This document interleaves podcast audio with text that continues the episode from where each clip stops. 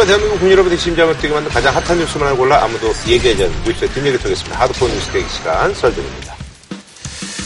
자, 6.13 지방선거가 지금 55일 앞둔 그런 상황인데요. 사실 선거도 중요합니다만 이제 그 개헌안을 놓고 여야 간의 어떤 그 심겨루기가 아주 대단합니다. 예, 그래서 이번에 준비한 주제 100분 토론 못다한 이야기, 세 분 토론 정치권 개헌 공방인데 100분 토론을 못 보신 분들이 뭐 있습니다만 어쨌든 검색어에 두 분이 또 동시에 이렇게 나란히 올라가지고 아, 두 분이 또 여기서 또 대판 또 붙으셨구나 이렇게 이제 짐작하신 분들이 많은데, 예, 그래서 오늘 자유한국당 나경원 의원님 모시고 개헌 토론 이후 못다한 이야기 한번 해보도록 하겠습니다. 예, 반갑습니다. 예, 네, 반갑습니다.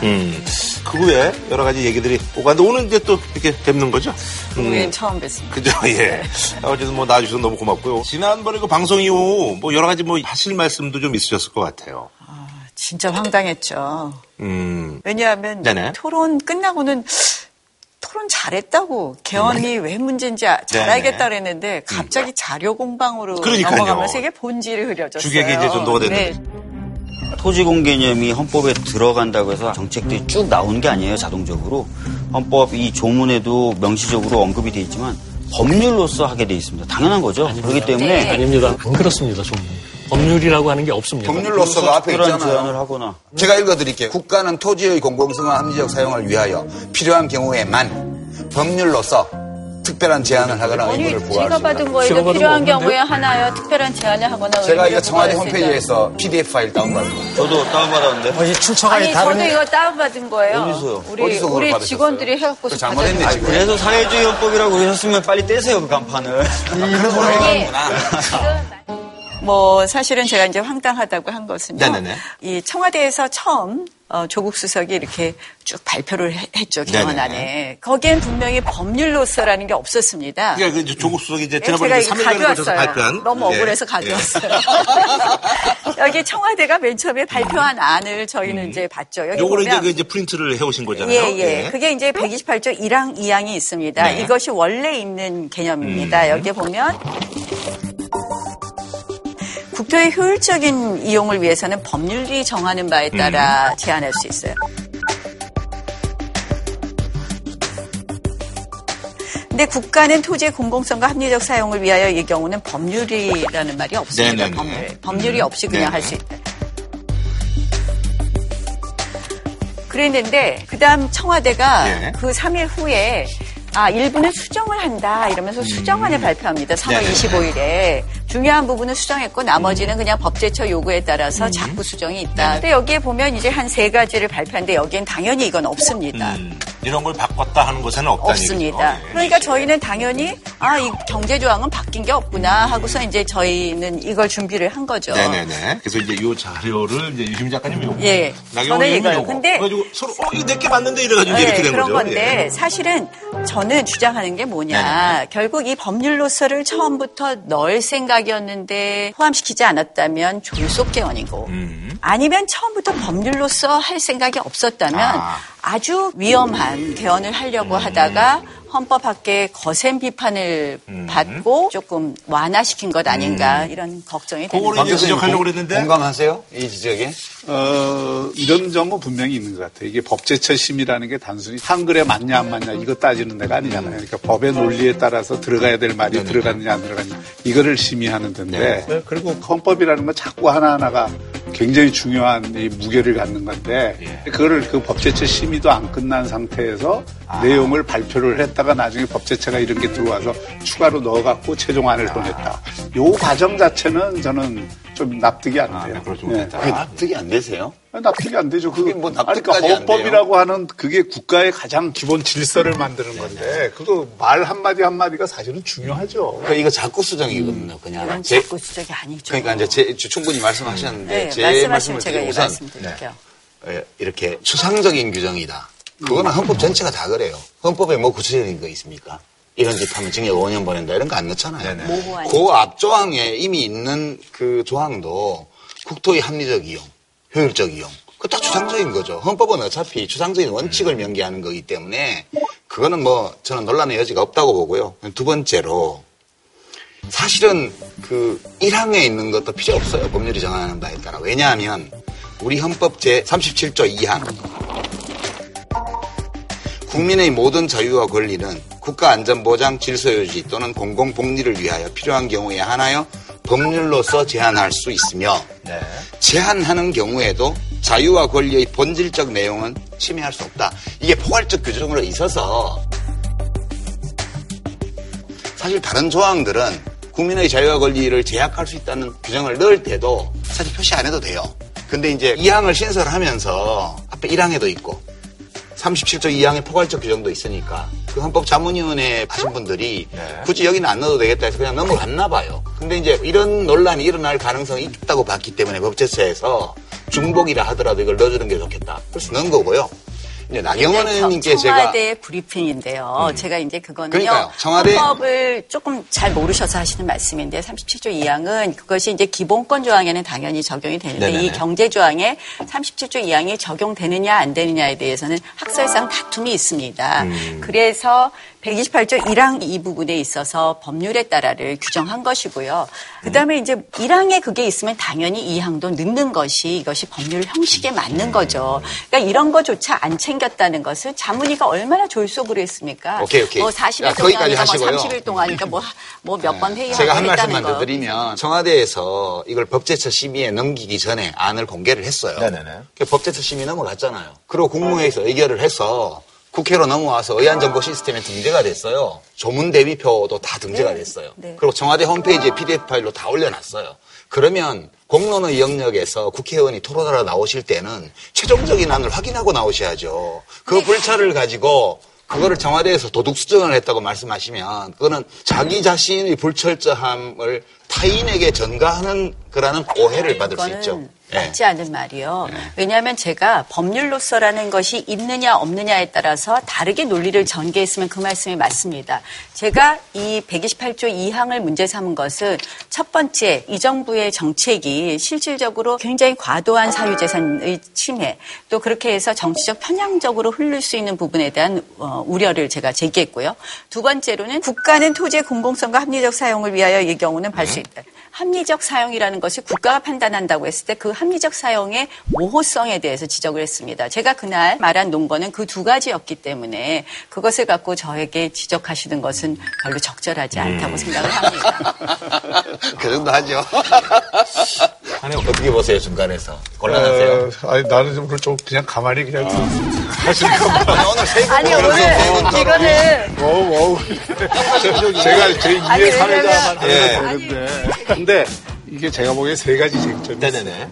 이게 가장 근본적인 거는 그거는 이제 토지를 어떻게 볼 거냐. 네네. 나라마다 특수성이 있는데 우리나라는 토지 사유재산권을 굉장히 포괄적으로 광범하게 인정해온 역사를 갖고 있고 그런 헌법의 기초 위에서 네네. 사회를 운영해 왔잖아요. 그러니까 그 큰 틀을 지금 조금 변경을 하려고 하는 의도와 취지가 있는 거는 분명하죠. 네네. 근데 토지라는 게 굉장히 특수한 네네네. 성격을 갖는 자본이기 때문에 자본주의를 하는 많은 나라들에서도 적극적인 토지 공개념을 하는 나라들이 많아요. 덴마크나 뭐 뉴질랜드나 뭐 많은데 우리나라가 과연 이제 그런 방식의 변화를 지금 도모하는 게 바람직한가에 대한 토론이 하나 네네. 있을 수 있고 그렇죠. 두 번째는 이런 걸 갖고 논쟁을 하면 과연 개헌이 되겠는가 아하. 이런 쟁점이 있을 수 있어요. 그러니까 지금 청와대나 여당이 떡봉김에 제사 지낸다고 처리하자 이렇게 들면은 당연히 또 이 자유한국당이나 이런 데에서는 그 이념적인 차이 때문에 반대가 있을 수밖에 없잖아요. 그러니까 이런 쟁점이 과연 지금 시급한 논점이냐 하는 게 두 번째 있고 세 번째는 지금 두 분이 말씀하신 이 절차적인 과정에서 청와대가 너무 서둘러서 하는 바람에 그게 뭐 실수든 또 실수가 아니든 관계없이 그 문제에 관해서 논쟁이 될 수가 있죠. 그렇죠. 그러니까 청와대에서 일을 할 때 앞으로 법제처도 마찬가지로 신경 써야 될 게 자기들이 생각하기에는 아무리 문제가 없고 합리적이라 할지라도 다 내만 같잖아요. 그렇지. 네, 다 내만 반드시 같잖아요. 어떤 시비거리라도 찾으려고 들여다보는 사람들이 있다는 점을 깊이 유념하면서 국정을 하는 사람하고 그렇게 해야 되는 거예요. 졸속이라고 아주 청와대에 의도를 말씀해 주셨습니다. 근데 이제 두 가지로 해석할 수 있다는 자의적인 해석은 좀 말씀을 드리고요. 저는 사실은 개헌에 대해서 이제 말씀을 네네네. 드리면 우리가 촛불 민심 뭐 이때부터 나온 것이 제왕적 대통령제를 좀 고쳐달라. 대통령의 권한을 네네. 나눠달라는데요. 그래서 저는 계속 주장하는 것이 그런 거 다 치우고 우리 권력 구조만 개헌을 하자 이번에. 그래서 한번 치열하게 국회에서 논의해서 그거라도 좀 하면서 약속을 지키자. 이게 제가 개헌에 대한 저의 생각입니다. 아니 근데 지금 야당 중에서 이제 자유한국당 빼고 바른미래당 그리고 민주평화정의당 이제 세 당이 이제 개헌에 대해서 이제 공동 입장을 발표를 했는데 네. 자유한국당 내부 분위기는 지금 그런 분위기세요? 아까 이제 말씀하신 것처럼 이제 권력 구조에 대해서만 얘기하고 이런 것들을 좀 빼자라는 분위기세요? 뭐 아니면 일단, 어떠세요? 일단 개헌안에는 다 담아서 냈는데 저는 그렇게 해서는 굉장히 어려울 것 같아요. 그러니까 이건 전 예. 개인 의견입니다. 개인 의견인데 아마 권력 구조만 한다고 하면 우리 당도 서로 이견이 없기 때문에. 근데 제가 이제 저는 뭐 개헌 논자이기 때문에 네. 예, 좀 확인해야 될 사안이 네네네. 있는데 바깥에서 비치기에는 자유한국당이 이게 개헌을 하려고 하는 건지 안 하려고 하는 건지에 대한 굉장히 모호해요. 그리고 그런 생각이 든다고 이 개헌 자체를 정말 이게 당의 노선으로서 추진을 하고 있는 건지 아니면 그냥 청와대가 개헌하자고 하니까 안 한다고는 할 수 없는데 지방선거 이전에는 하기 싫으니까 그냥 시간 끌면서 이걸 결국은 부산시키려고 하는 쪽으로 이 고도의 전략을 쓰고 있는 거죠. 고도도 아니지만 사실 저도의 전략을 쓰고 있는 거죠. 다 읽히는 전략. 근데 자유한국당에 대해서도 말씀하시는데 저는 사실은 청와대하고 여당도 마찬가지라고 생각이 드는 거예요. 아니, 우선 그러니까 자유한국당 입장을 좀 말씀해. 자유한국당 입장은 지방선거 때 동시에 개헌하는 것에 대해서는 부정적입니다. 왜냐하면 지방선거 이슈가 개헌 이슈에 매몰되니까 그러나 개헌은 꼭 해야 된다. 우리가 그건 다 약속한 것이고 우리 재황적 대통령제의 폐를 넘어봤으니까 그래서 우리가 6월까지는 꼭 하자 이렇게 얘기를 하고 있고요. 그럴 생각은 우리 당에서도 있습니다. 그게 의지의 문제인 것 같거든요. 그러니까 결국 당을 이끄는 분들의 의지의 문제인 것 같은데. 그러니까 이제 홍 대표도 제왕적 대통령제 구조를 바꾸는 것에 대해서는 동의하시더라고요. 개헌을 안 할 생각은 아닙니다. 근데 이제 제가 청와대하고 여당도 마찬가지 아니냐 이런 생각이 드는 게 그렇게 공약으로 꼭 하시려고 했으면 사실 이제 국민투표법이 위헌 결정 난 것을 4월 20일까지는 개정이 되어야지 재외국민들 투표할 수 있다고 선관위에 이제 보고를 받고 청와대도 이제 와서 부랴부랴 지금 이걸 개정해달라고 말씀하신 거 보면 청와대도 좀 준비도 좀 부족했고 근데 그거는 청와대를 탓할 게 아니고요. 좀 부족한 거 아닌가 이게 2014년도에 네. 그 헌법 불합치 결정을 하고 네네. 2015년 말까지 개정하라고 국회한테 얘기를 했어요. 맞아요. 근데 잊어버린 거죠. 국회는 다 그러니까. 잊어버린 게 아니죠. 직무유기한 거죠. 직무유기한 거죠. 국회가.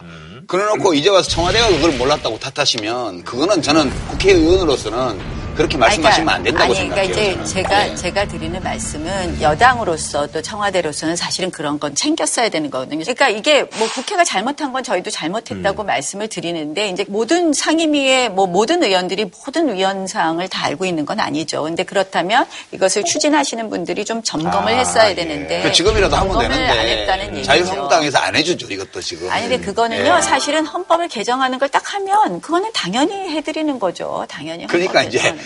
자물쇠 하나를 더 채워놓은 거예요 지금. 그러니까 이게 이건 어떻게 된 거예요, 그러니까? 예. 큰 선거를 앞두고 네네. 이게 전부 이 마음이 콩밭에 가 있는데 또 서로 지금. 막 주먹질하면서 지금 함께 책을 쓰자는 말이에요. 이게 주먹질하면서 책을 같이 쓸 수 있겠느냐고. 그러니까 지방선거 이전에 개헌을 하자는 거는 사실 현실적으로 지금 안 되는 이야기인 거예요. 그렇죠. 그러니까 자유한국당이 반대하는 게 현실이니까. 네, 그러니까 그래서 그렇다고 한다면 그게 아니라 개헌을 그거죠. 중요한 거는 지방선거 전에 하느냐 후에 하느냐가 네네. 중요한 게 아니고 금년에 개헌을 하느냐 안 하느냐가 중요한 거예요. 그럼 지금 말씀하신 것처럼 6월 말까지는 개헌특위에서 이 문제에 대한 합의안을 만들어야 돼요. 예를 들어서 이런 권력구조 문제나 지방분권이나 이런 몇 개의 사항에 대해서 각 당이 합의를 하면 그리고 요걸 중심으로 해서 6월 말까지 개헌을 하겠다. 이렇게 약속을 하고 대통령 발의안에 대해서는 처리를 하면 되죠. 근데 약속만 갖고는 안 돼요. 예전에도 약속해놓고 안 지킨 적이 많거든. 그러니까 이제 저희가 자꾸 대통령 발의안의 진정성 얘기를 하는 게 결국은 헌법이라는 것은 모든 국민의 법이어야 되는데 소위 진보 성향의 이런 색깔이 너무 많이 들어가 있으니까 이건 모든 국민의 헌법이 안 된 안을 내놓으셨으니까 이걸 저희가 처리하기 어려운 거죠. 아니 그 처리라는 거는 그 합의해서 처리하는 걸 전제로 해서 각 당이 합의한 안을. 근데 제가 지금 와서 생각하면 예전에 노무현 대통령이 원포인트 개헌을 얘기하셨었어요. 그때. 네, 참 나쁜 대통령이라고 그랬죠. 한나라당에서. 근데 참 나쁜 대통령이 그때 나왔나요? 그때 나왔죠. 다른 때 나오지 않았나? 저 기억이 잘 안 나는데. 참 나쁜 대통령. 아니 그러니까 그때 그거는 이쪽이죠. 정확하지 않을까 하는 그런 생각이 좀. 한나라당에서 한마디로 거절했죠. 그 당시 모든 야당에서 다 공격을 했고 그때 여야가 뭐라 그랬냐면요. 제가 이거 메모리 줄게요. 여야가 대통령한테 뭐라고 요구를 했냐면 18대 국회에서 바로 여야 합의로 개헌을 할 테니까 공공연하게 약속을 하고 서명까지 다 했어요. 대통령 철회해달라고 그래서. 그래서 노무현 대통령이 믿고 헌법 개정안 발의 안 하겠다고 그러면 철회한다고 해서 철회를 했어요. 그리고 18대에서 개헌 논의를 한 번도 논의 안 하고 지나갔잖아요, 그냥. 18대 국회의장이 개헌 특위 같은 걸 만들고 논의는 하셨죠. 근데 제가 생각하기에는 그런 식의 어떤 권력 구조만 개헌하는 것을 우리가 한번 생각하는 것이 조금 진짜 개헌이 될 수 있지 않을까 이렇게 생각합니다. 그러니까 약속은 어차피 제가, 우리 제가 국회에서 당대표나 원내대표면 이거 약속을 하겠는데 그래봐야 안 돼요. 대표가 아니 그래봐야 우리 국회는 어음이 통하지 않아요. 오로지 현금 결제만 통해요. 그러니까 대통령 개헌안을 철회시키려면 현금을 내놔야 돼요. 여야 합의로 그 기한 전까지 정치적 합의를 하고 네네네. 그리고 이걸 담보로 해서 대통령 그 헌법안을 철회해달라고 그래야 되지 6월 말까지 만들 테니까 5월 10며칠 이전에 철회해달라. 이거는 대통령이 철회 안 할 거라고. 그러니까 그냥이야. 근데 중요한 거는 지금 너무 쟁점이 많잖아요. 근데 그게 지금 논의가 되겠습니까? 지금 국회가 열리질 못하고 있습니다. 아시다시피 뭐 김기식 금감원장 건도 있고요. 또 이제 댓글 사건도 있는데 저희는 뭐 댓글 게이트다 뭐 이렇게 얘기도 하고 있는데 사실은 경찰이 들고서 지금 발표를 안 했던 거거든요. 저희가 이제 오늘 국정원 댓글 사건 하듯이 좀 철저히 수사해라 이렇게 얘기했습니다. 어제 보니까 바른미래당이나 뭐 안철수 후보 측은 이 대선의 부정성 거다라는 것까지 그러니까 제기를 하셨더라고요. 그래서 이 댓글 사건은요 정말 아주 큰 게이트라고 생각하는 것이 왜냐하면 이 정권이 탄생하는 데 있어서는 국정원 댓글 사건이 전 정권의 기반을 흔드는 데 큰 역할을 했고 그거는 사실은 국민의 뭐 민심과 여론을 조작했다는 점에서 비판을 많이 받았던 거 아닙니까? 근데 이게 국정원 댓글보다도 더 무서운 일이라고 생각을 합니다. 그래서, 그게요? 네. 그러니까 사실은 이게 이제 더 수사를 해봐야 되겠지만 만약에 김경수 의원과 민주당과 직접적인 연결고리가 있었다면 이 부분은 국정원보다도 더 엄하게. 근데 오늘 경찰 발표는 김경수 의원은 뭐 대부분 확인을 안 했다고 이렇게 발표하는데. 그러니까 근데 경찰이 들고 있었단 말이에요. 그러니까 이제 그리고 이제 저는 이런 부분에 주목해요. 김경수 의원한테 이 사람이 가갖고 지금 자리를 요구했어요. 한 게 없으면 자리 요구를 할 수 있을까요? 한 게 있죠. 그러니까 그 이 문제에 대해서는 저는 아는 것도 많아요. 그 드루킹이라는 사람은 모르지만. 그 경공모라는 모임에 대해서도 알고요. 참석도 예, 하셨죠. 그리고 예, 저희 강연도 한 적이 있고 거기에. 그러니까 그거는 이제 팩트가 다 나와도 저는 그거는 별 문제 아니라고 솔직히 생각해요. 그 사람들이 한 나쁜 짓이 문제인 거지. 그런 거고 이제 지난 정부 때 국정원 댓글이나 기무사 정치 개입이나 이런 게 문제가 된 거는 국가정보기관이나 군사정기관이나 이런 데가 국민 예산을 사용해서 공무원을 동원해서 그렇게 여론 조작을 했기 때문에 문제가 된 거거든요. 어떻게 그보다 큰 사건이 있을 수가 있어요. 그러니까 이거는 견줄 수 없는 일이라고 저는 기본적으로 봐요. 자유한국당에서는 그렇게 주장하시겠지만. 저는 이제 만약에 민주당도 김경수 의원이 정말 조직적으로 여기하고 연관이 되어 있었다. 그리고 그 방법이 지금 뭐 매크론 이런 거 나오는 것처럼 불법적이었다면 여론을 조작한 거거든요. 그거는 그렇다면 제가 지금 그런 여러 가지 의혹이 있으니까 말씀을 드리는 거고. 지금 라면 논평이에요, 이게. 라면 논평. 라면. 그러니까 이제 어떤 라면이냐면 세 종류의 라면이 있어요. 첫째, 민주당에서 조직적으로 한 일이라면. 그죠? 둘째, 대가를 지급했다면. 네. 셋째, 매크로 같은 기계적 장치를 이용해서 여론조작을 했다면. 네네. 이제 이 세 개의 라면이 문제예요. 제가 지금 가지고 있는 답은 첫 번째 라면도 아니고, 두 번째 라면도 없고, 세 번째 라면도 아니에요. 그러니까 이거는 이제 앞으로 나올 정보들을 가지고 우리가 토론을 해봐야 되겠지만, 세 종류의 라면 중에 어느 하나도 해당 사항이 없다. 저는 그렇게 보고 그래서 있어요. 이제 저희는 특검을 주장했어요. 그래서 좀 철저한 수사를 한번 해보고, 아니면 아닌 거가 명명백백하게 밝혀지지 않으면 이 정부도 국민 민심, 여론을 네네네. 제일 중요시 하시잖아요. 이 근거가 흔들리는 거죠. 네, 그렇게 되면 좋겠죠. 자유한국당에서는. 그러니까 이거는 사실은. 그래 주기를 바라시는 거지 지금. 밝혀져야죠. 근데 이게 제일 중요한 거는 네네. 제가 보기에는 공정한 저울로 달아야 된다. 그러니까 지금 말씀하신 것 중에 경찰이나 검찰이 국정원 댓글 사건이나 이런 어떤 대선 개입에 대해서 그런 어떤 문제를 다뤘던 만큼의 예. 무게를 갖고 다루지 않으면 네네. 그건 결국 공정한 저울이라고 사람들이 생각 안 할 거기 때문에 그 문제에 대한 일단 철저한 수사. 그러니까 전제가 돼야 된다라고 생각하고 예. 구속해서 조사하고 있으니까. 알겠습니다. 예.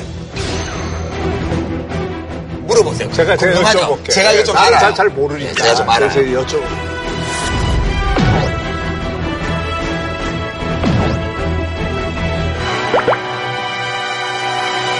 그럼 뭐 지방선거 얘기로 이제 자연스럽게 넘어가서요. 이제 사실 그 나경원 의원님 얘기가 살짝은 뭐 본인의 의지와는 다르게 좀 있었는데, 최근에 이제 그 김문수 전 경기지사 추대했는데, 과연 우리 저 김 전 지사님이 서울시장으로서의 어떤 그 경쟁력이 있느냐 없느냐에 대해서 지금 여러 가지 얘기가 오가고 있는 상황에서 의견을 좀, 같이 말씀해 주시죠. 예.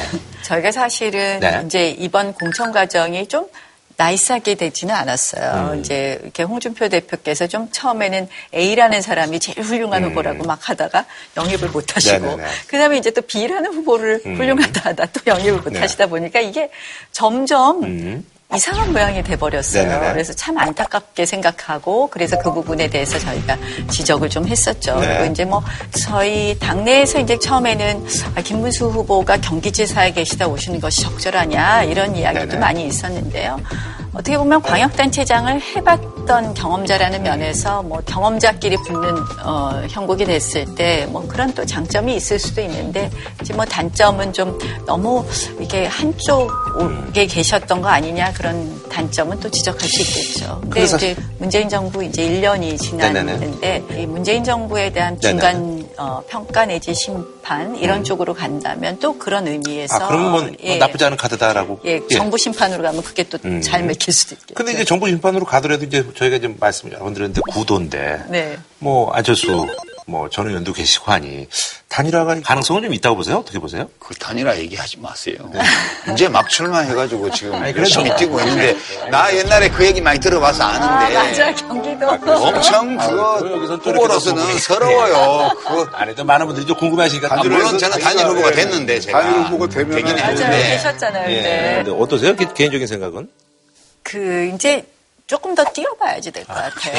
조금 더 뛰어봐야지. 조금 더 뛰어봐야지 될 것 같아요. 왜냐하면 두 분이 합쳐서. 전적으로 동의해요. 두 분이 합쳐서. 뛰어보고. 그럼요. 뛰기도 전에 신발끈 메고 있는데 단일화 하나 이러면 서러워요. 제가 썰전에서 선거 1년이 중요한 게 아니라 그렇죠. 마지막 1개월이 중요하다. 이 말씀을 드렸는데, 사실 이번 선거는 굉장히 재미없는 선거 흘러왔잖아요. 근데 지금 이게 꿈틀거릴 조짐이 보인단 말이에요. 지금 여러 가지 사건들이 wishful thinking.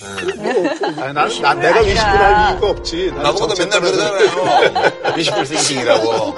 근데 관전자 입장에서도 좀 재밌어야지. 한쪽이 너무 일방적으로 가면 재미없잖아요. 재미가 없었어. 투표 참여 욕구를 늘려야 되는데, 근데 이제 지금 꿈틀거리는 것에 대해서 정부가 어떻게 대응하느냐에 따라서 상황은 좀 변경 가능한.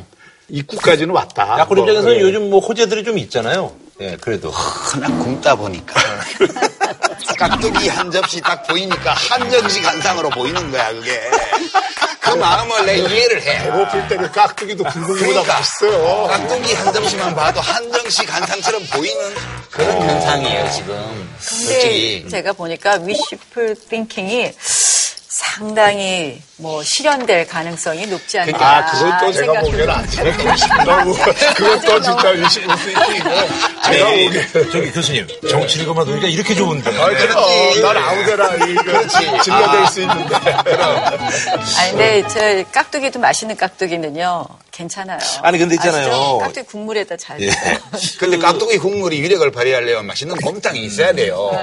아무것도 없이 깍두기만 한 접시 가지고 뭐 하게요? 깍두기 한 접시가 먼저 왔는데 지금 보니까 곰탕이 한 그릇 왔더라고요. 아, 그래요? 댓글 곰탕. 그게 다 곰탕으로 보이시네. 댓글 곰탕. 그다음에 금감원장 깍두기. 이제 드디어. 그 말이 조금 되는 것 같네. 아니 근데 그 당내 분위기는 좀 이제 뭐 얼마 전에 이제 뭐 반홍이네 뭐 친홍이네 뭐 이런 얘기 있다가 그래도 우리가 지방선거를 앞두고 이제 좀 내부 결속을 좀 해야 되는 거 아니냐 해서 원래 이제 뭐 회의도 뭐 몇 번 여셨는데 뭐 어떠세요? 이게 보시기에는 좀 이제 저희가 우당 모임이라고 제가 지었어요. 네네네. 사실은 당을 걱정하는 모임. 아, 그렇지. 예. 우당. 예. 그 이제 결국은 걱정 인형 뭐 이런 것처럼 예. 선거에는 협조를 하겠다. 아, 예. 선거에는 협조를 하겠다. 그러나 이제 네. 우당 모임이 우당을 안 하겠다는 건 아닙니다. 홍 대표께서 이 좀 민주적이지 않는 것처럼 보이는 부분이 있잖아요. 뭐 그리고 사실 그러시고 그냥 보이는 게 아니고 실제 그렇죠. 그래서 이제 본인은 뭐 좀 봐주라 뭐 이런 말씀을 하시는데 이제 저희가 일단 선거는 같이 힘을 합쳐서 뛰지만 뭐 준표가 달라졌어요도 한다 네, 그러시더니 별로 안 바뀌니까. 예. 엄청 기분 나빠했다면서요. 그 기획에 대해서 제가 안테나 세운 거는. 그 우준달 자체로 기분이 나쁜데 우리가 썰전 나오시라 그랬으니 그 얘기를 들었었으면 얼마나 화를 내셨을까. 요즘 세상에는 좀 이렇게 리더가 되는 사람들이 좀 망가지는 게 좋잖아요. 오늘 보니까 뭐 캐치프레이즈 보니까 우리도 그래서 망했습니다 이러던데.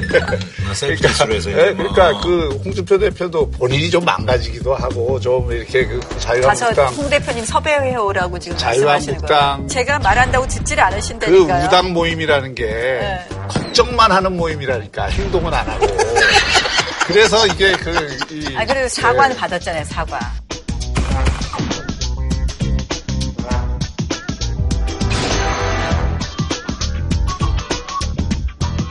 시기가 지방선거 앞두고 우리가 너무 목소리를 높이면 당의 갈등, 분열로 비추는 것은 바람직하지 않지 않습니까? 아니 근데 이제 공천 논란이 있어가지고 지금 뭐 안상수 뭐 창원시장은 무소속으로 가신다고 하고 뭐 이런 여러 가지 얘기들이 있는데 공천은 그럼 그렇게 해서 뭐 저희가 이제 그 부분에 대해서도 문제 제기를 했습니다. 예. 이거를 정리를 해달라. 예. 근데 뭐 답변을 안 하시네요. 정리할 방법이 없어요. 안상수 창원시장 경우에는 사감으로 낙천을 한 거란 말이에요. 공천을 배제한 거란 말이에요. 그러니까 자기 밑에 부지사 하던 사람을 공천을 줘버렸잖아요.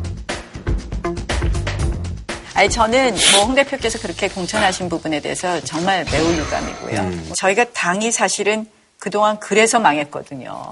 아시잖아요. 뭐 친이, 친박, 뭐 진박하다 망했는데 이게 또 친용 공천하는 식으로 가서는 안 된다고 생각을 하고 우리가 이제 뭐 이 부분에 대해서 누차 말씀을 드렸고요. 본인은 어쨌든 뭐 이 문제를 해결하겠다, 본인한테 맡겨달라라는 말씀을 하셨어요. 당이 이제 지방선거 이후에는 좀 다시 또 모습을 갖춰야 되지 않나. 그럼 뭐 지방선거 이후에는 좀 내부 투쟁이 좀 있을 수밖에 없는. 그 이후에는 저희가 사표를 내겠죠. 아니 6개 못하면 사표 낸다며. 지금 봐서는 6개 할 가능성이 거의 없지. 6개 할 것 같다는데요 지금. 아니? 저 우당 모임에서 나온 얘기 중에 제가 제일 설득력 있다고 느낀 거는 잠수 타라고 처방한 거예요. 선거 때까지라도 잠수 좀 타시라고. 그게 제일 그 실속 있는 처방. 우당 모임에서 그런 처방을 했어요. 제가 볼 때는 잠수를 타는 게 여당을 제일 곤란하게 하는 거예요. 그 밖에 다른 거는 대책이 안 돼. 그러니까 여당이 홍준표 대표를 너무 좋아하세요. 그래서 청와대에 뒤타임을 한 거 아닐까? 그 생각이 만든 거네. 설마 이 대통령이 그랬으면 없지만. 알겠습니다. 뭐 오늘 나오셨는데 소감 뭐. 맞아 하세요. 썰 전에 이렇게 처음으로 이 자리에 앉아봤는데 네네네. 얼굴이 너무 가까워서. 그러니까 또 좋은 점도 있잖아요. 네, 그렇죠. 좋은 점도 그만 말하기 어렵죠. 그죠? 그래도 뭐 머쓱하면 웃게 되고. 나쁜 점인지. 근데 뭐. 개헌은 뭐 본말이 전도됐다라는 말씀을 드리고 싶고 지방선거는 지금은 굉장히 저희가 어렵죠. 네네네. 그런데 사실은 문재인 대통령과 정부 여당이 지지율에만 취해서 계시다가는 국민들 마음에 역행할 것이다. 네네네. 그래서 그런 면에서 우리도 희망을 좀 만들어보겠다. 예. 알겠습니다. 뭐 개헌 논의하는 거 보면서 이 마음은 콩밭에 있는데 공부가 제대로 되겠나? 저는 강 의원님 나오셔서 인상적인 깍두기 곰탕론을 펼치셨는데 이거에 대한 한줄평. 깍두기는 사라지고 곰탕은 누룽지다. 자, 다음 소식은요. 네, 대한항공 총수 자녀들의 갑질 문제가 또 불거졌습니다. 이번엔 조양호 회장의 둘째 딸 조현민 전무입니다. 지난달 중순 조현민 대한항공 전무가 음료수병을 벽에 던지고 광고회사 직원 얼굴에 물을 뿌렸다는 글이 익명 게시판에 올라왔습니다. 내부 직원들에게도 갑질을 일삼았다는 폭로글입니다. 소속 부서 팀장들에게 심한 욕설을 하고 인사권도 마음대로 휘둘렀단 겁니다. 조 전무의 생일 때마다 직원들이 생일준비위원회를 꾸리고 선물과 재롱잔치를 준비했다고도 했습니다.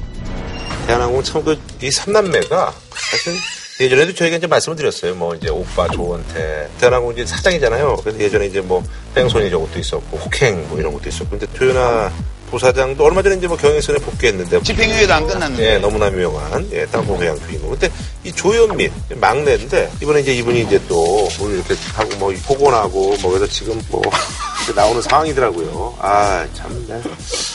그러니까 이게 지금 다른 남매들도 비슷한 방식의 행위를 해서 문제가 됐는데 간헐적 폭발장애라고 하는 증상이 있어요. 어떤 그 순간이 되면 자기 화를 못 이겨갖고 확 화를 해갖고 분노조절 장애의 일종이라고 경계성 성격 장애 중에 하나지. 근데 이번에 녹취가 나왔잖아요. 네네네.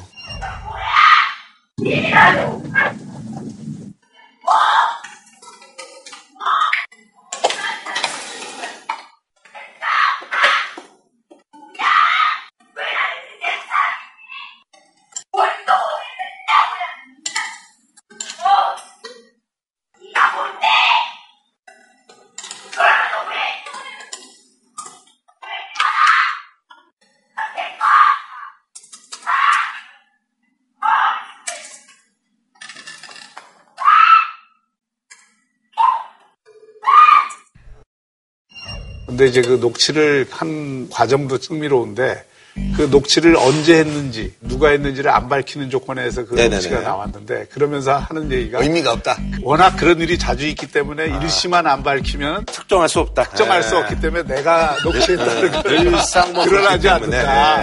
이 얘기를 했더라고요. 그러니까 이제 그거를 일상적으로 간헐적 폭발장애가 있었다는 것을 이게 반증하는 거예요. 근데 저는 걱정이 돼요. 딴 것보다. 이제 3남매가 사장, 전무 이러잖아요. 이분들이 뭐 훌륭한 인간이어야 될 이유는 없어요. 뭐 저는 그거에 관심도 없고. 그렇지만 수많은 시민들이 이 기업에 생계를 걸고 있고 자기 삶의 터전으로 삼고 있고 이 회사가 잘못되면 엄청난 선의의 피해자를 만들어내는 구조예요, 지금. 근데 이렇게 3세로 가면 저는 망할 가능성이 아주 아주 높다고 봐요. 그죠? 난 그게 제일 걱정이 돼요. 아니, 이제 재벌 2세 시대에서 3세 시대로 지금 다 넘어가잖아요. 네네. 그러면서 분명히 이런 건 있어요. 재벌 1세는 정말 맨바닥에서 이게 헤쳐나온 사람들이 많고, 그래서 굉장히 강한 기업가 정신을 갖고 네네. 있어요. 소위 닭공 체질을 갖고 있고, 닥치고 공격하는 체질을 갖고 있고, 2세들은 2세들대로 재벌 1세의 아들이라고 하는 그것 때문에 아버지 사업을 이어받아갖고 내가 더 키워야 된다.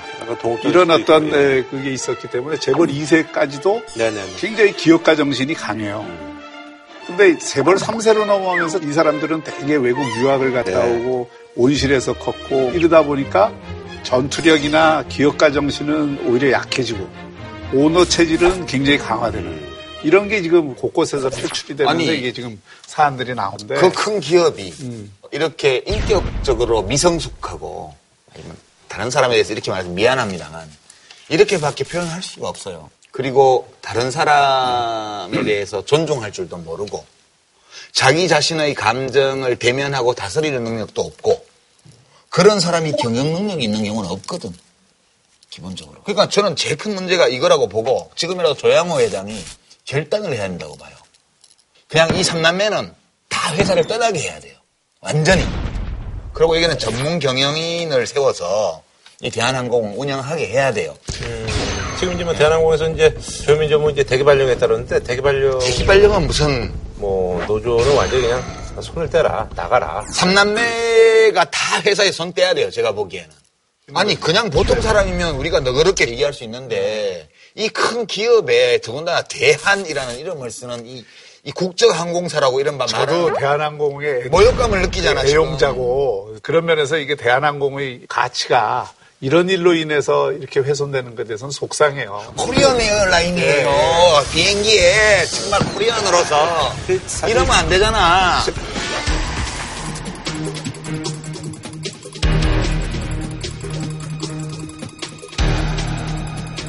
그래서 이 기업인들이나 이렇게 중요한 자리에 있는 분들이 조심해야 될 게 이 갑질하는 사람들이 꼭 세 가지를 당한다고요.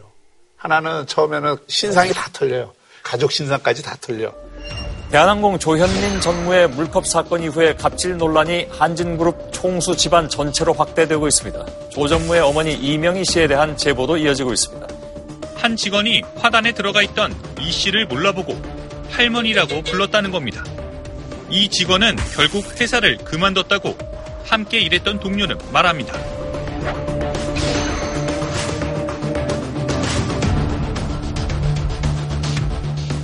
직원들한테 정말 삐져나기는 분은 회장이거든요. 심지어는 인사 크게 한다고 창피하다고 그 팀장이 면책했거든요. 그다음에 기업의 경우에는 이게 기업 이미지를 기업 엄청나게 떨어뜨리는 일이 되고, 세 번째 중요한 거는 이게 잊혀지지 않아요. 네. 그러니까 잊혀질 권리를 잃는 거야. 그러니까 이제 이런 비슷한 사건만 터지면은 다시 거론이 된다고. 계속 거론이 되고. 우리도 옛날에 정치할 때 말실수한 거 아직도 그러니까. 뭐 일만 나면 제 옛날에 그랬어요. 제 다 나오잖아. 근데 네. 우리는 정치를 떠났으니까 괜찮아. 근데 계속 회사에서 사장, 부사장 전무를 하고 있으면 이 회사가 이 사람들 때문에 망할 수 있어요. 그래서 이게 갑질 자체가 사실은 선민의식과 차별의식이 이렇게 합쳐진 거잖아요. 부자 아버지를 만난 거 말고는 잘한 게 뭐 있다고 선민의식을 가져. 재벌 탐세들 가운데에서 능력은 제대로 갖지 않고 이런 선민의식과 차별의식만을 보여주는 사람들은 기업 경영 일선에서 뒤로 물러나는 게 맞아요. 일선에서만 물러나는 게 아니고 회사에서 완전히 떠나야 돼요. 2선, 3선도 있으면 안 돼요. 그런 데일수록 이 전문 경영 체제를 잘 살리는 게. 박형준 교수님을 영입해서 사장을 시키는 대한항공이잖아요. 나한테 기업 맡기면 다 망해. 그래. 마음이 너무 좋아서. 두 분 다 안 해도 될 얘기를. 그래. 뭐 한 줄로 평 좀 부탁드리겠습니다. 예. 외국 나갈 때 대한항공 타고 싶다. 좀 탈 수 있게 해주세요. 진정한 갑은 질을 하지 않는다. 네. 자, 다음 소식은요, 지금 이제 그, 드루킹이라고, 파워볼로 건데 이제, 여론조작을 했다. 근데 이제 김경수 의원하고 이제 뭐 여러 차례 연락을 주고받았는데. 김경수 의원은 긴급 기자회견을 열어 댓글 조작 연루 의혹을 강하게 부인했습니다. 자유한국당은 국회에 천막까지 치고 대여 공세 수위를 높이고 있고, 민주당은 일부 언론과 야당의 몰아가기 주장이라고 강하게 반발하고 있습니다. 3월 20일 날 이 사람들이 구속이 됐죠. 그리고 이제 그 기소가 됐는데. 민주당에서 이제 고소한 거죠? 수사 의뢰를 민주당이 한 거지. 그 평창올림픽에 대한 반대 댓글이 갑자기 공감 횟수가 확 올라간다는 게 캐치를 해서 이게 누군가가 조직적으로 개입을 해서 조작을 하고 있다고 해서 수사 의뢰를 그러면서 했죠. 수사가 시작된 거거든요. 그래서 그 수사를 진행한 다음에 당사자들을 잡아놓고 거기에 대해서 언론이 후속 취재가 들어가면서 새로운 사실들이 발견이 그게 이제 되면서 주말에 확 이게 이제 이슈화가 된 건데. 그걸 가지고 서울경찰청장이 또 기자간담회를 해갖고 김경수 의원은 마치 이것과 관계없는 것처럼 그게 과연 이게 적절하냐. 경찰이 혹 실제 사실이 그렇다 하더라도 검찰에 넘겼으면 검찰에서 그걸 정리를 해서 발표를 하는 게 맞지.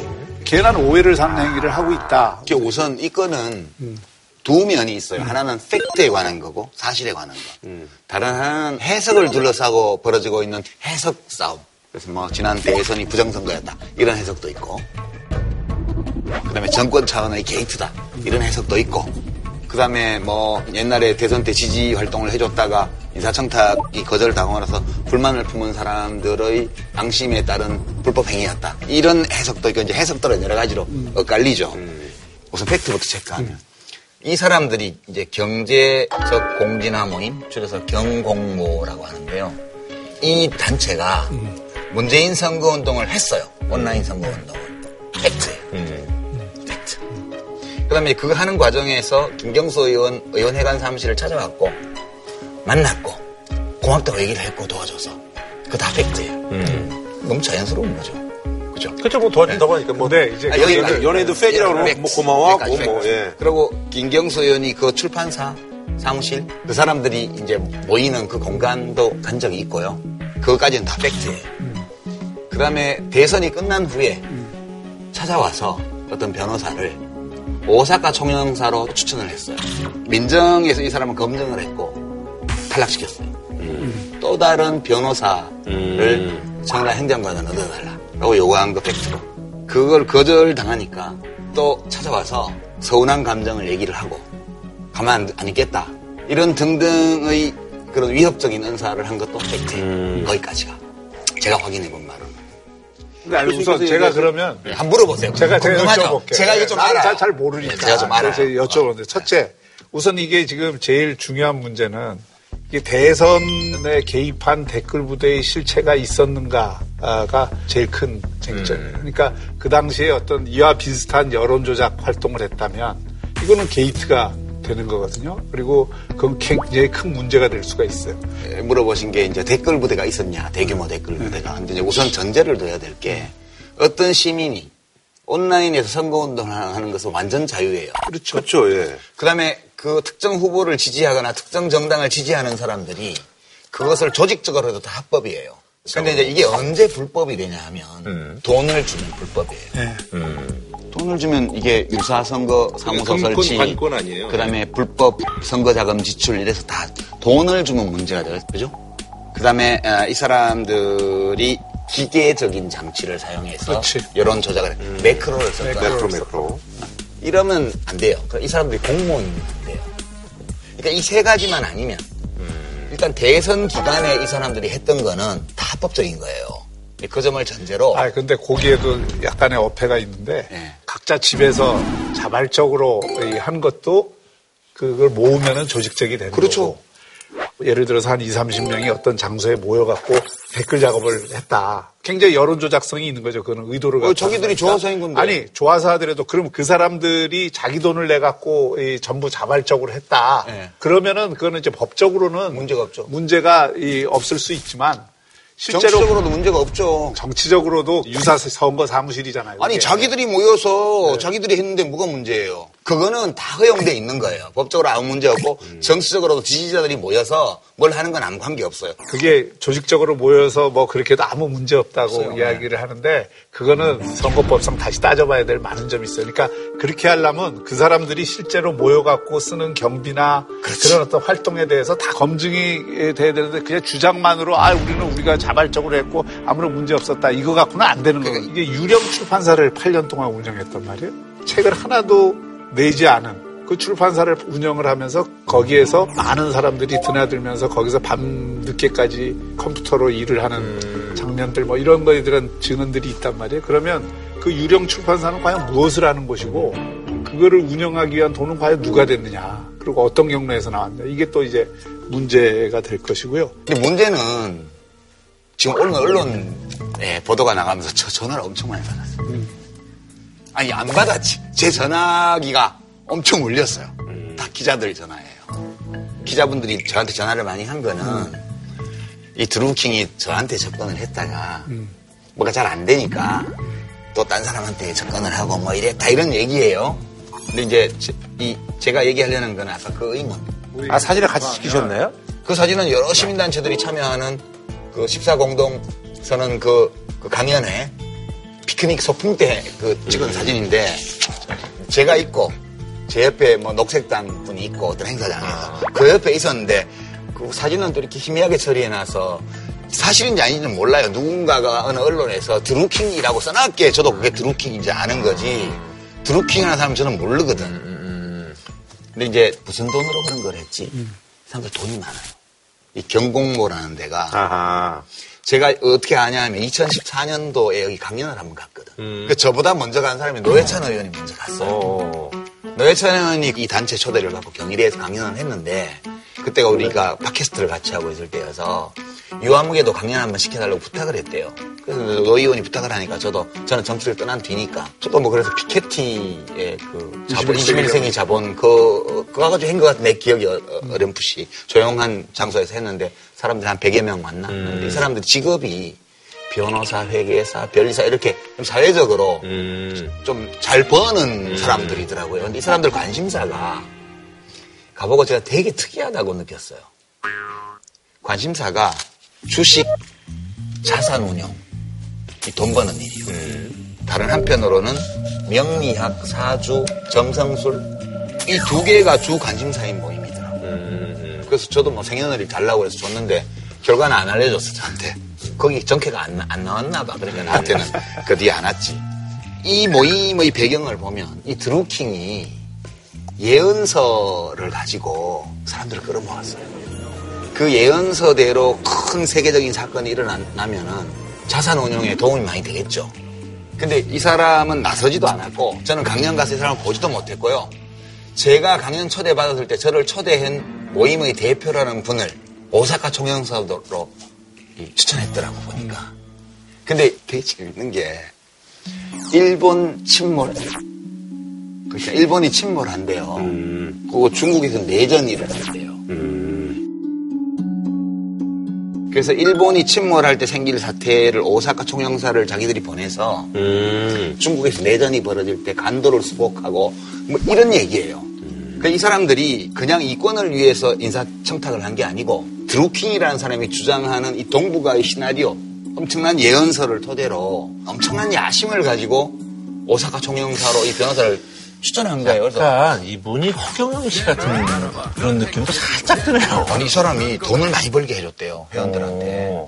이런 걸로 해가지고 주식 투자 이런 거. 아니 근데 이제 그런 주장들이 뭐 이제 일본이 침몰하고 이런 것들. 그래서 제가 취재를 해봤더니 김경수 의원한테 와서 자꾸 시켜달라 그러니까 경력 이력서만 봐서는 되게 괜찮아 보여서 이렇게 민정적으로 넘겼더니 이건 검토를 해야 되니까 민정에서 면담을 해서 얘기를 들어봤더니 이런 내용이었대요. 아하. 그러니까 혹시 이게 뭐야? 너무 놀래가지고 이제 완전히 아웃을 시키고 그 다음부터는 인사 뭐 청탁 자체를 안 받으니까 그러니까 와서 협박을 하고 그리고 관계가 끊어진 거예요. 그게 이제 지금까지 스토리고 저는 이해가 돼요. 그때 그 묘한 강연장에서 느꼈던 묘한 종교적 분위기.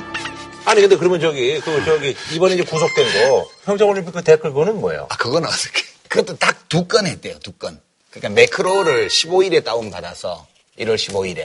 1월 17일 날 댓글 작업을 했는데 그게 자기네들이 그럼 원대한 어떤 또 다른 목적이 있어서 이걸 좀 시험을 해본 거예요. 매크로를 왜 돌렸냐 하면 지금까지 자기가 오사카 총영사 보낼 수 있고 뭐 할 수 있고 이래서 회원들한테 얘기를 했는데 이게 하나도 안 되니까 힘을 보여줘야 돼.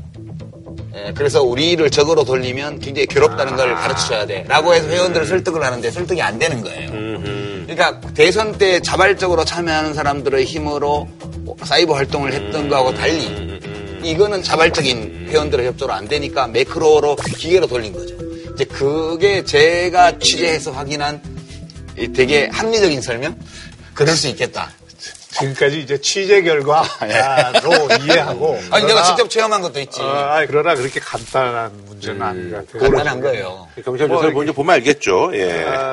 대선 때 과연 이와 같은 방식으로 활동을 하거나 또는 그 활동으로 연결된 다른 사안들이 있었느냐 하는 것도 이게 문제가 될 수가 있거든요. 민주당이 당 차원에서 뭘 했으면 자기들 조직원이 한 거를 자기들이 수사 의뢰를 하겠냐고요. 그러니까 이게 어떤 사건이 생겼으면 그 행위자들의 동기. 그거는 그 사람들이 한 줄을 몰랐죠. 그걸 수사 의뢰할 때는. 대선 때 매크로 돌렸으면 알지 왜 몰라요. 포털 사이트 댓글 조작 사건을 수사 중인 경찰이 수사 인력을 확대하기로 했습니다. 드루킹이 댓글 조작에 필요한 자금을 어떻게 마련했는지 또 배후가 있는지 여부를 알아보겠다는 것입니다.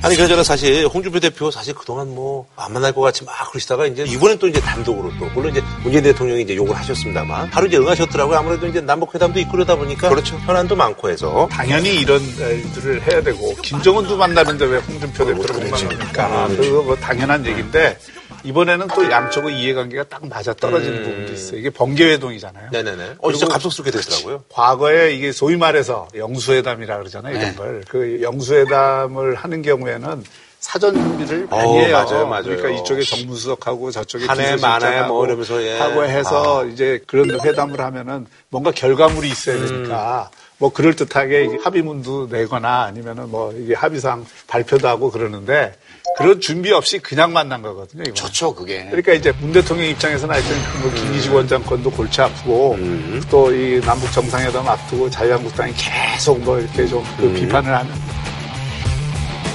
이게 만나서 아우르는 모습을 보여주는 게 뭔가 이렇게 협치를 하는 것 같은 모양을 보여주는데 좋을 거고.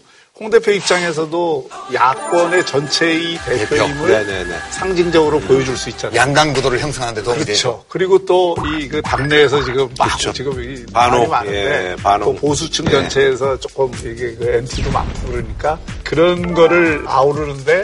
홍 대표 입장에서도 나쁠 그렇죠? 게 없는 거죠. 네. 그러니까 이제 문 대통령 입장에서는 제발 발목 좀 그만 잡아. 발목 부러질 것 같아. 홍 대표 입장에서는 발목 안 부러지려면 난 무시하지 말아요. 이렇게 얘기를 하는 거잖아요. 연기가 많이 내셨어. 배웠잖아 내가. 나도 학습 능력이 요만큼은 있어요. 서로 간에 약간 요구사항 뭐 약간은 뭐가도 효과가 진짜 있네요. 서로 원하는 게 있으니까. 그러니까 나오고 나서 홍 대표가 조금 발언이 제가 보기에는 좀 부드러워진 느낌. 그리고 문 대통령 입장에서도 사실은 뭐 자유한국당이나 홍 대표에 대해서 속으로는 고마워하면서 겉으로는 대척을 해왔잖아요. 그러니까 약간 의심스러워요. 저희가 홍 대표 체제를 더 강화시켜주고 더 오래 지속되게 하려고 모종의 음모가 있는 그런 거 아닐까 혹시? 홍 대표가 이제 8가지 요구사항 중에서 뭐 특별히 뭐 이제 뭐 눈에 띄시는 건?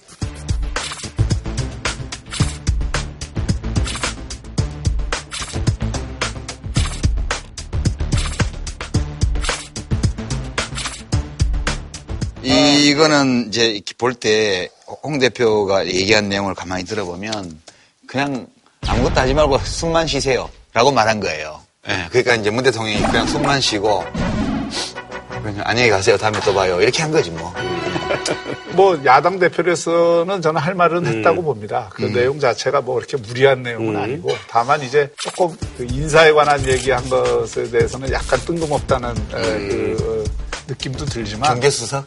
예, 갑자기 왜 그 정책실장을 놔두고 경제수석을 지목했는지는 제가 잘 모르겠는데 옛날에 내 칼럼을 읽으셨나? 내가 홍장표 노선이 이 정부의 노선이라는 칼럼을 한번 쓴 적이 있어요. 그 정도로 영향력이 있으세요? 아니, 전혀 없어요. 근데 이제 대통령 고민은 이 김기식 금감원장 사퇴시켜라. 이 요구에 대해서 듣기만 했대잖아요. 네. 그 해야 되는 이유를 홍 대표가 얘기했는데. 뭐 홍 대표는 나와서 아니 저기 좀 집으로 보낼 것 같은데 뭐 이런 느낌 받았다고 하는데. 그 이제 촉이 온 거지. 왜냐하면 대통령이 그래도 안 자르려면 그래도 뭐 이런 것도 있잖소라고 얘기할 법한데 그냥 듣기만 했다는 거 아니에요. 청와대는 오늘 기자회견을 열어서 김기식 금감원장의 해외 출장권과 관련해서 중앙선관위의 적법성 여부를 가려달라고 6번 해석을 의뢰했다고 밝혔습니다. 우선 임기 말에 후원금으로 기부하거나 보좌 직원에게 퇴직금을 준 게 적법한지, 그리고 국회의원이 피감기관의 돈으로 해외 출장을 간 것과 인턴 등과 해외 출장을 가는 게 적법한지, 그리고 해외 출장 중에 관광을 하는 게 적법한지 등입니다. 근데 뭐 이제 어떻게든지 결론이 좀 나야 되지 않겠어요? 이대로는 사실은 좀 쉽지 않은 그런 상황 아닙니까? 본인도 좀 괴로우실 것 같고. 결론이 오늘 저녁이 날 것 같은데. 아하. 진가요? 아직 선관위, 중앙선관위 유권에서 아직 발표 안 됐나요? 안 됐습니까? 정리 중이라고. 내가 예측을 해보면 네네네. 이제 해외에 나가서 쓴 거라든가 그다음에 이제 보좌관들의 퇴직금을 준 거 그거는 또 판례가 있어요. 그건 괜찮아요. 그래서 이렇게 보면 명백하게 위법이다라고 말하기는 어려우나 되게 정치자금법의 취지로 볼 때 사적 사용으로 의심받을 수 있는 그런 지출들이 있었다. 위법의 소지가 있다 정도 나올 수도 있죠. 선관위 결정을 다 자세히 봐야 되겠지만 외유를 더구나 이 그 직원을 데리고 같이 간 거 이것까지도 만약에 남아있는 정치자금 처리하는데 문제 없다고 만약에 선관위가 판단을 한다 그러면 저는 그건 인정하기가 예컨대 외국을 나가서 자기가 평소에 이제 정무위원회 소속이었으니까 이 정무위원회 활동과 관련돼 있는 외국 기관들을 좀 방문을 하고 주말에 이제 관광을 다녔다. 이럴 경우에 방문한 거는 문제 없어요. 주말에 다니면서 이 돈을 썼다. 그러면 이거를 정치자금의 적합한 지출로 볼 수 있냐? 그런 점에서 문제가 돼요, 그게. 그러니까 제가 볼 때는 큰 틀에서 보면 일반적으로 국회의원을 마치는 의원들이 하는 방식으로 돈을 처리했어요. 근데 이 사람이 금감원장이 됐기 때문에 그게 지금 문제가 된 거예요. 문제가 됐기 때문에 대통령이 볼 때 위법이 있거나 위법이 없다 하더라도 좀 그렇다 이게 그리고 그런 게 하나라도 사소하게 나오면 그럼 사표 내게 하겠다는 뜻이에요. 그래서 차제에 공직자의 검증과 관련해서 국회의원을 지냈던 사람의 과거 행적과 관련해서 하나의 기준이 만들어지죠 이번에. 이렇게 하려고 김기식 금감원장은 하루라도 빨리 그만두고 싶은데 대통령이 필요한 절차를 밟을 때까지 기다려봐. 이렇게 해서 사표를 붙들고 있는 형국이에요, 지금. 그러니까 이, 지금 저는 이 과정 전체를 보면서, 물론 뭐, 집권 세력의 입장에서는 방어를 해야 되니까 여러 가지 방식으로 방어를 하는데, 저는 뭐, 이 조금 쓴소리를 하자면, 그래도 니들보다는 낫다. 이런 어떤 도덕적 선민의식이 지금 깔려있어요. 그게 뭐냐? 평균의 도덕성을 따지는 거라고.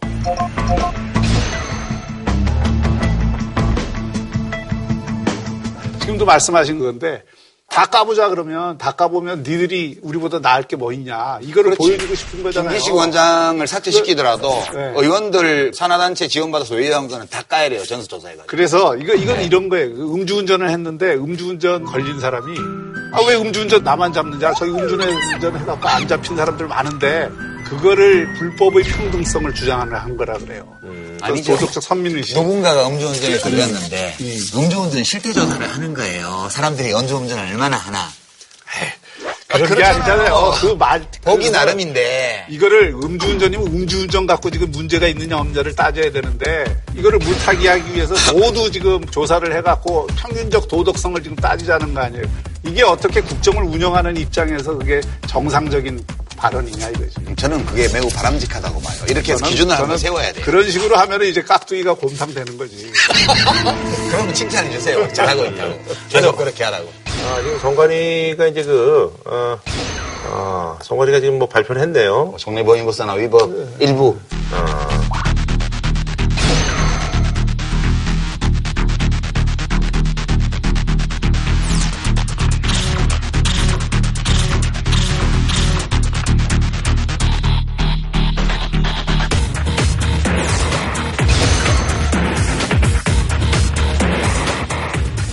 그럼 뭐 사표지 뭐. 정관이가 이제 발표를 했네요. 그래서 종래 범위를 벗어났다. 종래 범위에서 그 범위로 가긴 했는데 좀 너무 나갔다 그런 거네. 예, 예. 그렇게 해석해주고 싶겠지. 예. 난 그렇게 해석하고 싶어.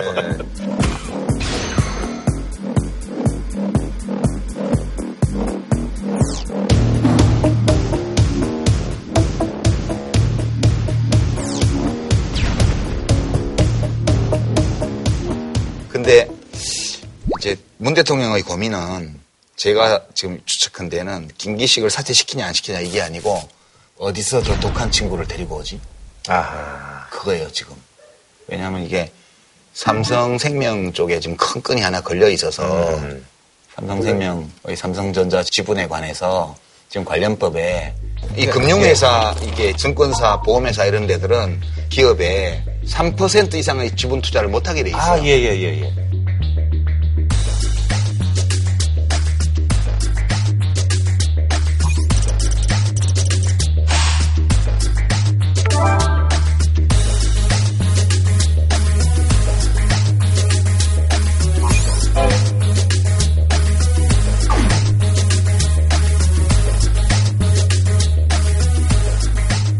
근데 지금 3%가 되는 이유는 매입 당시의 가격으로 이거를 이제 쟀기 때문에 3% 이하를 충족하는 네. 거고.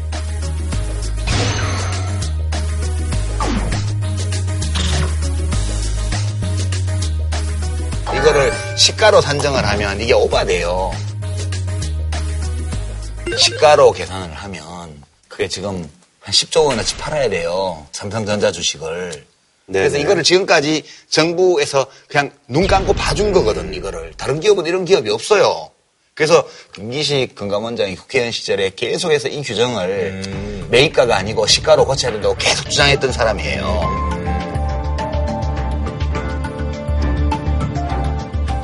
이른바 금산분리 관련해서 이런 이슈들이 그냥 김기식을 쓴 게 아니고 아하. 몇 가지 미션을 금융시장 관련해서 줘서 썼는데 의외의 예상치 못한 국회의원 시절 문제들이 터지면서 지금 낙마하게 생겼는데 이런 몇 가지의 중요한 금융과 감독과 관련되어 있는 이슈를 처리할 수 있는 더 독한 사람을 어디서 데려와야 되는데 그거를 찾느라고 지금 아마 관심이 거기가 있을 거예요. 그 금융감독을 제대로 할 사람을 찾는 건 좋은데 그게 어떤 목적을 갖고 금융감독 원장을 찾고 더구나 그것이 결과적으로 보면은 삼성 때려잡기 이런 목적을 갖고 감독원장을 찾는다. 이거는 저는 별로 그렇게 바람직해 보이지 않아요. 때려잡는 게 아니에요. 원래 법의 취지를 제대로 하는 거예요. 그러니까 그거는 어디든 검찰이든 아니면은 그 경제검찰이라고 하는 금융감독원이든 일을 잘하는 그런 힘 있는 조직은 조용히 하는 거예요. 그걸 내놓고 플래카드 걸어놓고 하지 않는다고요. 아니, 그러니까 그 플래카드 걸어놓고 하는 순간 그 반기업 정서가 되고 대기업 때려잡기가 된다니까. 김기식 원장이 플래카드 안 걸었어요. 제가 그냥 옆에서 아니 우리 같은 논평가들이 거는 거지 그거는. 자, 뭐 한 줄 평 좀 부탁드리겠습니다. 곰탕 아니고 누룽지다. 참깨 주우려다 수박깨야. 네. 자, 이번 소식은요. 정부와 지자체가 이제 추진 중인 청년 임대주택 사업이 이를 기피하는 일부 지역 주민들의 님비 현상으로 난항을 겪고 있습니다. 그래서 이번에 준비한 주제, 남이라는 글자에 점 하나만 지우면 청년 임대주택 님비 논란인데, 역세권의 2030 청년주택 정책을 이제 서울시에서 이제 추진하고 있는데, 해당 일부 주민들이 집값 하락을 이유로 건설을 반대하고. 예. 네. 우선 이제 그동안 청년 임대주택이 제일 문제가 되는 것은 필요한 곳에 그렇죠. 주택이 있는 것이 아니라 막 떨어져 있다든지 접근성의 문제도 네네. 있고 또 주변 환경의 문제도 있고. 그런데 이제 서울시가 이번에는 역세권의 좋은 지역에 이 청년 임대주택을 민간 사업자가 개발을 하도록 해서 네네. 주변 시세의 한 60% 내지 80% 낮은 가격으로 제공하겠다. 2022년까지죠. 예, 2020년까지. 그래서 이 정책 자체는 의미가 있고요. 네. 그런데 그게 들었으면 마치 그 지역이 슬럼화되거나 또는 빈민 아파트가 들어온다든지 뭐 이런 표현으로 그걸 배척하는 지역 이기주의가 예. 생기게 된 거죠. 아니, 집단 이기주의예요. 이기주의 자체를 욕하면 자본주의를 폐지해야죠. 그럼 우리가 어떤 원리로 이 문제에 대해서 접근을 할 수 있냐? 이렇게 보면 타인이 부당한 방법으로 나의 경제적 이익을 침해하지 않는다면 그러면 나도 그 사람들의 자유를 제압할 권리가 없어요. 그렇죠. 네. 정부가 민간 기업에게 여러 혜택을 줘서 청년들을 위한 임대주택을 짓도록 유도하는 이런 정책은 부당한 방법이 아니에요. 그걸 짓는 민간 기업이 부당한 일을 하는 것도 아니고요. 근데 그 지역에 청년 임대주택이 생긴다고 해서 그 주변 집 시세가 내려간다는 것도 근거가 뭔지 난 모르겠는데 내려간다고 하더라도 나에게 손해가 될지도 모른다고 내가 생각하는 경우에도 그 행위를 하는 주체가 부당한 방법으로 그걸 하지 않는다면 내가 그것에 대해서 반대할 권리가 없어요. 이 점을 저는 이 건에 대해서는 이 원칙을 분명히 세워야 된다고 봐요. 그 점에 관해서는 네. 저는 100% 동의하는데 우선 청년 임대주택에 대해서 반대하는 분들이 농고로 내세우고 있는 집값이 떨어진다 네네. 하는 게 사례를 보면 재개발 임대나 국민 임대나 장기 전세나 뭐 어떤 주택이 들었더라도 그 지역의 집값이 떨어졌다는 거는 확인이 안 돼요. 네네. 오히려 그 지역의 집값이 오른 경우가 많았어요. 네네. 그리고 일부에서는 오히려 서울시가 청년 임대주택으로 공유지를 해서 민간 사업자들 배불리는 거다. 제가 얘기한 그렇게 비판하는 사람도 그렇죠. 있죠. 근데 실제 현실은 어떠냐면 역세권이나 이런 데 가보면 5평짜리 뭐 7평짜리 원룸들 지어갖고 돈 버는 민간 사업자들이 엄청 많거든요. 네네. 그런 게 과연 그 집값을 뭐 떨어뜨리거나 이런 그 효과를 가진 게 전혀 없어요. 아니, 대학가에 원룸 임대를 하는 분들이 대학에서 기숙사를 짓는 걸 막 반대하잖아요. 그것도 마찬가지예요. 대학이 학생들을 위해서 기숙사를 짓는 것은 부당한 방법이 아니에요. 그 정책이 나의 경제적 이익을 침해한다 하더라도 내가 그것을 반대할 권리 없거든요. 그 점은 아무리 강력하게 주장을 한다고 해도 정부가 거기 흔들리면 저는 절대 안 된다고 봐요.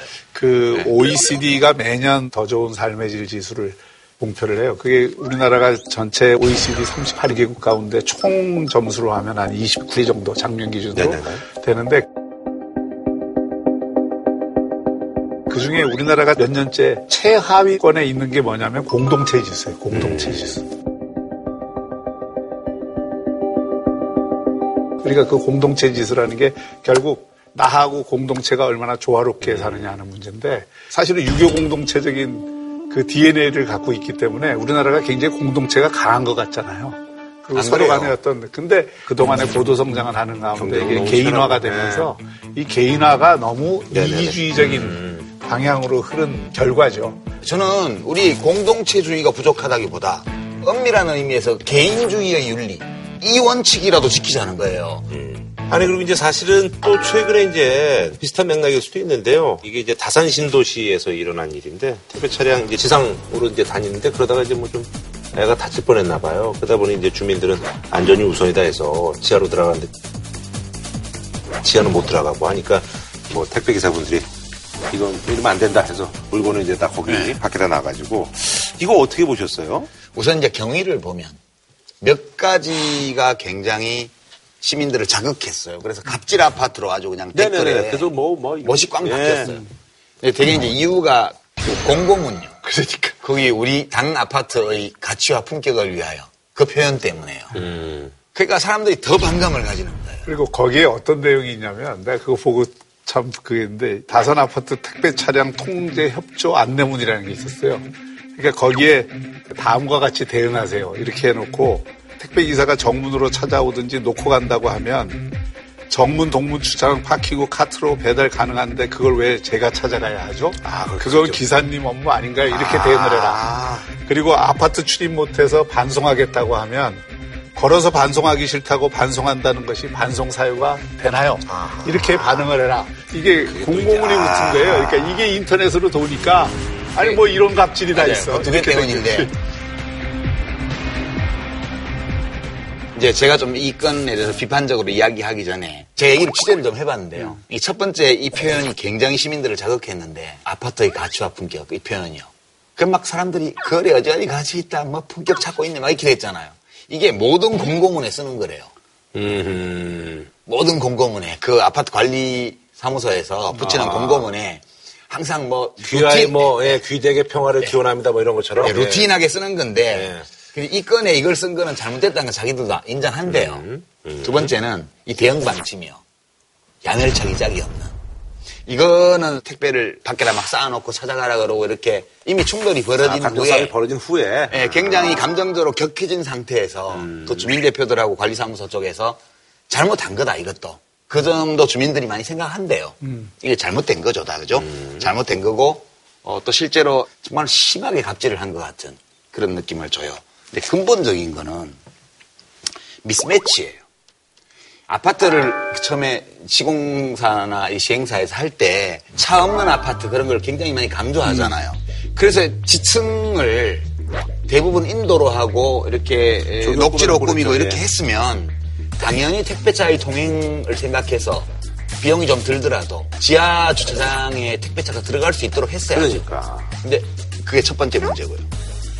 위에 보기만 좋으면 그 아파트가 살기 좋은 아파트냐고. 도대체 이 아파트에 사는 사람들의 동선과 물류의 흐름과 이런 것이 어떻게 되냐에 대한 기본적인 고려가 없는 설계예요. 그래서 우선 아파트를 만든 그 사람 업체들이 우선 문제고요. 두 번째는 입주한 주민들도 그게 그렇게 돼 있잖아요. 이미 구조 변경을 할 수가 없어요. 지하 주차장. 그럼요. 예. 그러면 합리적으로 해결할 길을 찾아야 돼요. 근데 택배기사들은 택배 하나에 1,000원 이렇게 받으면 예컨대 거기 자기 가족의 생계를 걸고 하루에 100개, 200개의 택배를 해야만 먹고 살아요. 근데 카트로 끌고 오면 되는데 왜 택배 안 해줘? 품격 있고 가치 있는 아파트를 하려면 비용 부담을 해야 돼요. 그러면 우리 택배 아저씨 좀 힘들지만 그 대신에 우리가 그 수고비에 대해서는 얼마 이렇게 할게요. 라고 하고 품격과 가치를 누리려면 그만한 걸 지불해야만 되는데 그 생각이 없었던 거예요. 세 번째는 택배 회사들도 물론 이제 얘기를 들어보면 서로 간에 우리는 대화하려고 했는데 상대방이 안 했다고 얘기를 하지만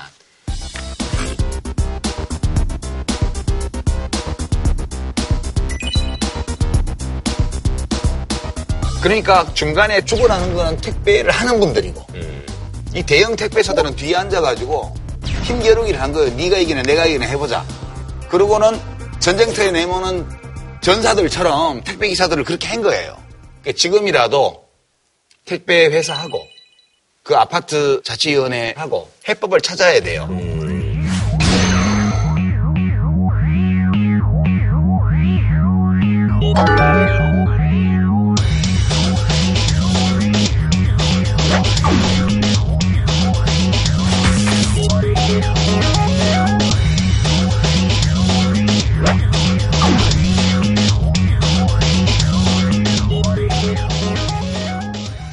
이번 소식은요, 이거 황당하더라고요. 예. 삼성증권 해당 착오로 원래 이제 1,000원 달려고 했는데, 1,000주가 돼가지고.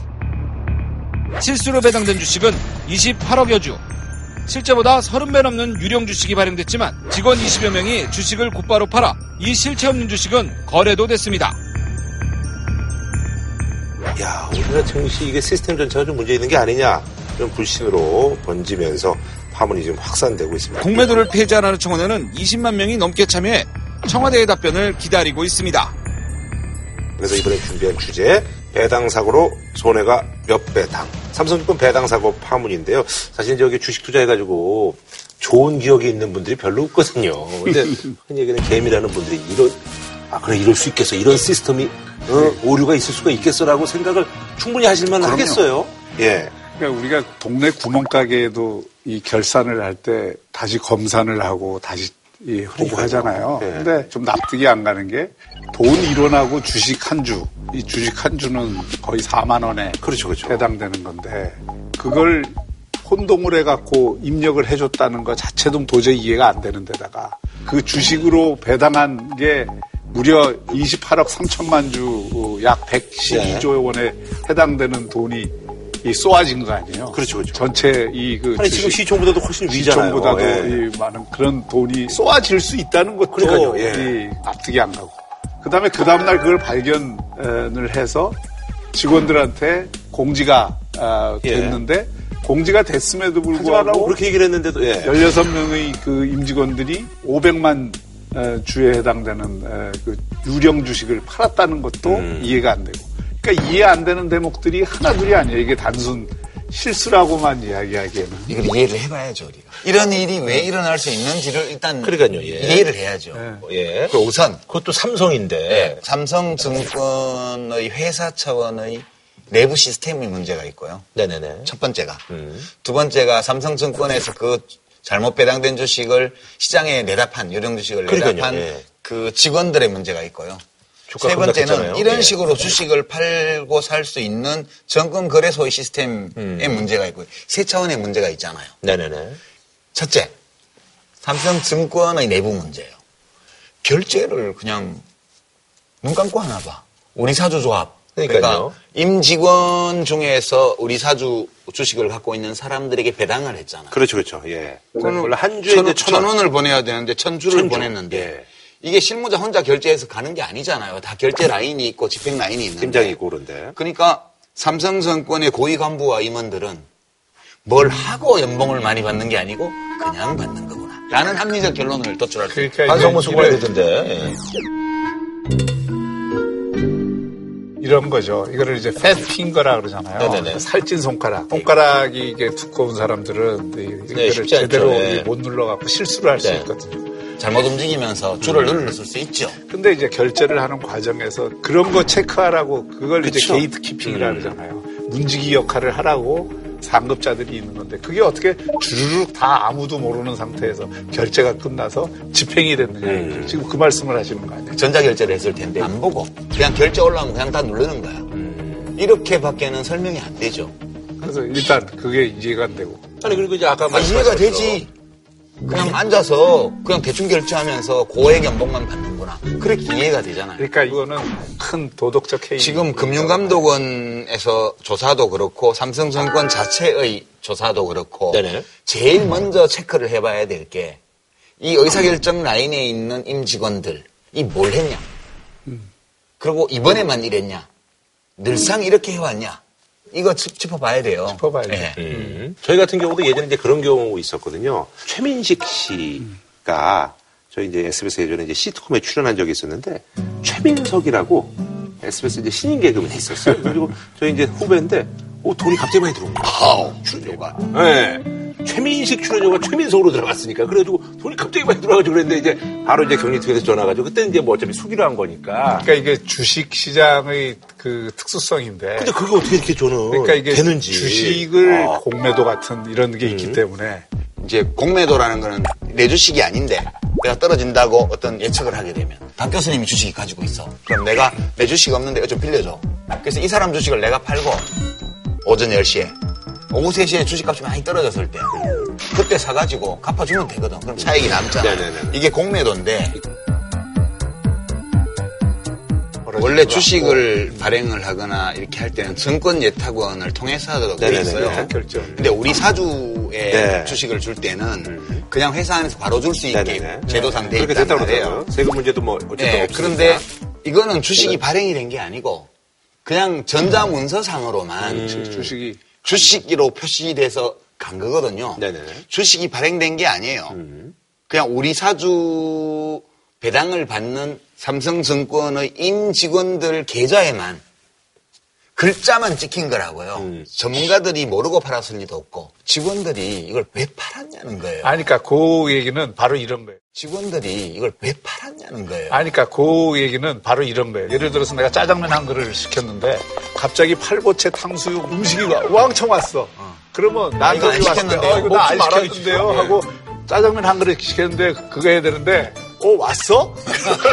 먹고 본 거야. 먹고 보고. 그거는 이해가 돼. 배고프면 먹을 수 있어요. 근데 이거는 근데 주식이 없는 건데, 없는 주식을 장에다 팔았잖아요. 근데 팔아봤자 그걸 자기가 현금화하려면 2, 3일이 걸려요. 예. 최소한 이틀이 걸려요. 예. 그러면 그 사이에 다 들키게 돼 있어. 다시 뱉어내야 돼. 팔보채 먹는 거하고 달라요. 그거는 먹고 나면 화장실 가야 되지만 이거는 개워내야 된단 말이에요. 근데 개원해야 된다는 걸 뻔히 아는 전문가들이 이걸 장에다 팔았어 받자마자 바로 그 문제인데 그걸 이제 합리적으로 해석해야 돼요. 그래서 의심을 많은 사람들이 하는 게 애널리스트도 있고 그러니까 증시의 전문가라고 하는 사람들이 그걸 현금으로 배당을 받을 걸 주식을 배당을 받았다는 것도 몰랐을 리 없을 거고 이걸 팔면은 내 돈이 안 된다는 거를 몰랐으면 더더욱 없을 거죠. 예. 그럼에도 불구하고 팔았다는 거는 뭔가 그것으로부터 자기가 수익을 기대하는 다른 그 루트가 있었을 그렇지. 거라는 합리적 의심이 가능하죠. 근데 그게 과연 그 두 개는 하나는 공매도를 하게 될 경우에 선물이 연계되는다는 그 의심들이 많이 있었거든요.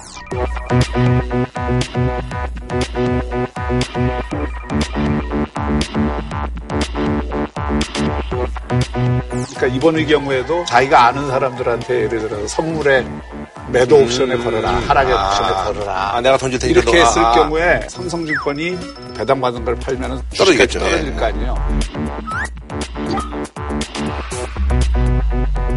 그거를 자기는 직접 안 하더라도 자기와 연관된 사람들이 그런 투자를 통해서 수익을 얻었을 가능성, 이것도 의심을 해볼 수 있는 그 가능성은 되게 낮아요. 왜냐하면 이 판금 자기가 물어내야 되거든. 자기 친구가 그걸로 돈 벌었다 하더라도 그 돈을 자기가 가져오려면 힘들어. 여러모로. 네네네.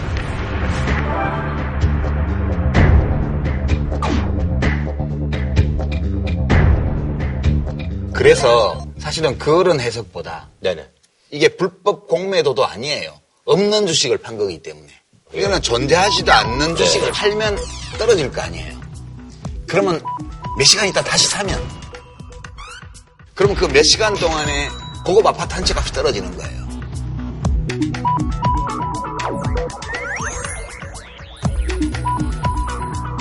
그러니까 전문가들이 이걸 이렇게 팔았다는 것은 그 경우가 아니고는 합리적으로 해석할 길이 없어요. 그러니까 제가 두 번째 설명하려고 하는 게 바로 이거죠. 네네네. 그 시세 차익을 단기간에 그러니까 훅 떨어졌다 이제 또 올라갈 텐데 그거를 이제 잡으려고 하는 그리고 이게 아마 이런 사례가 과거에도 있었을 개연성이 있죠. 그래서 의심이 돼요. 평소에도 이렇게 불법 공매도를 해가지고 몇 명이서 짜고 물량을 우르르 쏟아내면 오전장에서 쭉 빠질 거 아니에요. 그럼 오후에 매입하는 거지.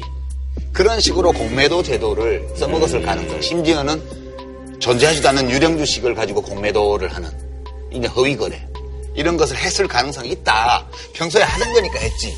평소에 이런 걸 안 했으면 받자마자 갑자기 했겠냐 이런 얘기예요. 제가 볼 때는 이분들은 그전에도 이런 방식의 유령 주식 거래를 통해서 많은 단기 차익의 꿀맛을 보았을 가능성이 매우 농후하다고요. 아니 하긴 예전에야 사실은 이제 모르니까 신용카드 같은 거 주소면 막 쓰고 막 그랬잖아요. 근데 요즘은 진짜 쓰면 바로 나중에 이제 CCTV에 그냥 탁 찍혀서 지명수배 턱. 그러니까 요즘은 뭐 중학생 정도만 돼도 그런 거 이제 안 쓰는데 아니 이분들이 증권회사에 있는 분들이 이걸 하지 말라는 거예요. 그래서 그걸 조사해봐요. 그래서 이거는 조사를 굉장히 철저하게 해야 될 사안임에 틀림이 없고 지금 우리 공매도 제도가 도박의 성격이 너무 강하고 그다음에 나중에 이행을 못하는 문제가 생기기 때문에 기관 투자자들에 대해서만 일정한 요건을 충족시키는 경우에 공매도를 할 수 있도록 열어줬단 말이에요.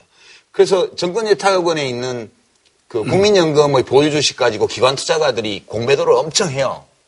장난질하는 거예요. 제가 공매도 금지해야 된다 원천적으로 라고 전에도 주장을 했는데 근데 이제 공매도라는 것 자체는 증권시장에서의 가격을 어느 정도 이렇게 안정화시키고 또 하락장에서 수익을 볼 수 있도록 하기 위한 조치로 약간 해칭 측면이 그렇죠. 증권시장을 좀 더 재밌게 만들어준 거죠. 활성화하기 위한 도박을 좀 더 짜릿하게 만들어준 거지. 개인이 공매도를 할 수 없으니까 예. 개인의 입장에서는 주식이 올랐다 떨어졌다 이러는 가운데 손해를 보면 그렇죠, 그렇죠. 이게 공매도 때문에 그런 경우들이 간혹 비치니까 그럼요. 개미 투자자 입장에서는 기관들이 장난친다. 기관들 며칠 짜고 예.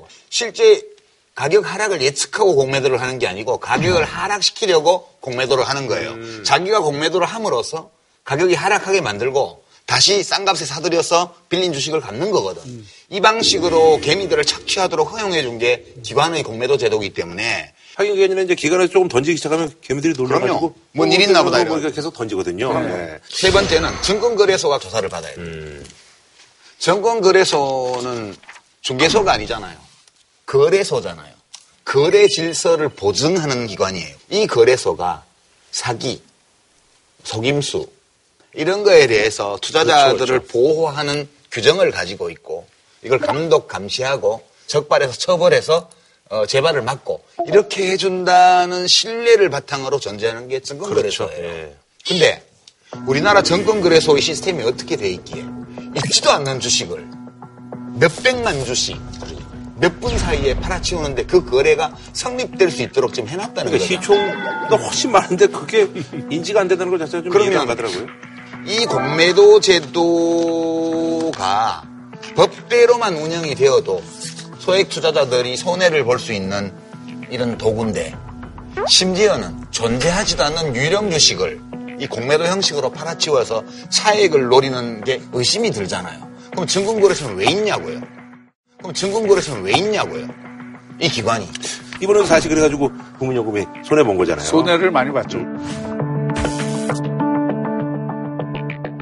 이게 국민연금이나 이런 데서 손해보는 거는 이게 이제 자동 그렇죠. 프로그램 매매로 되기 때문에 예. 그 당연히 확 떨어지니까 자동 매매가 네네네. 된 거고 이게 다시 사는 것도 사실 어려운 게 이게 떨어진 주식이 다시 오를 때는 국민연금 같은 경우는 그 안전장치를 한다고 쉽게 사지 네네. 못하도록 돼 있어요. 그러니까 예를 들어서 개인이 볼 때 확 떨어졌을 때 재빨리 사갖고 다시 올라가면 재빨리 또 뛰어들어가서 손해를 줄일 수 있는데 오히려 국민연금이나 이런 데는 또 몸집이 무겁기 때문에 또 안전성 위주의 투자를 그러니까. 해놓기 있기 때문에 손해를 더 많이 본 거죠. 공매도에 주식 빌려주지 말아야 돼요. 그 스스로 조금 얻어먹고.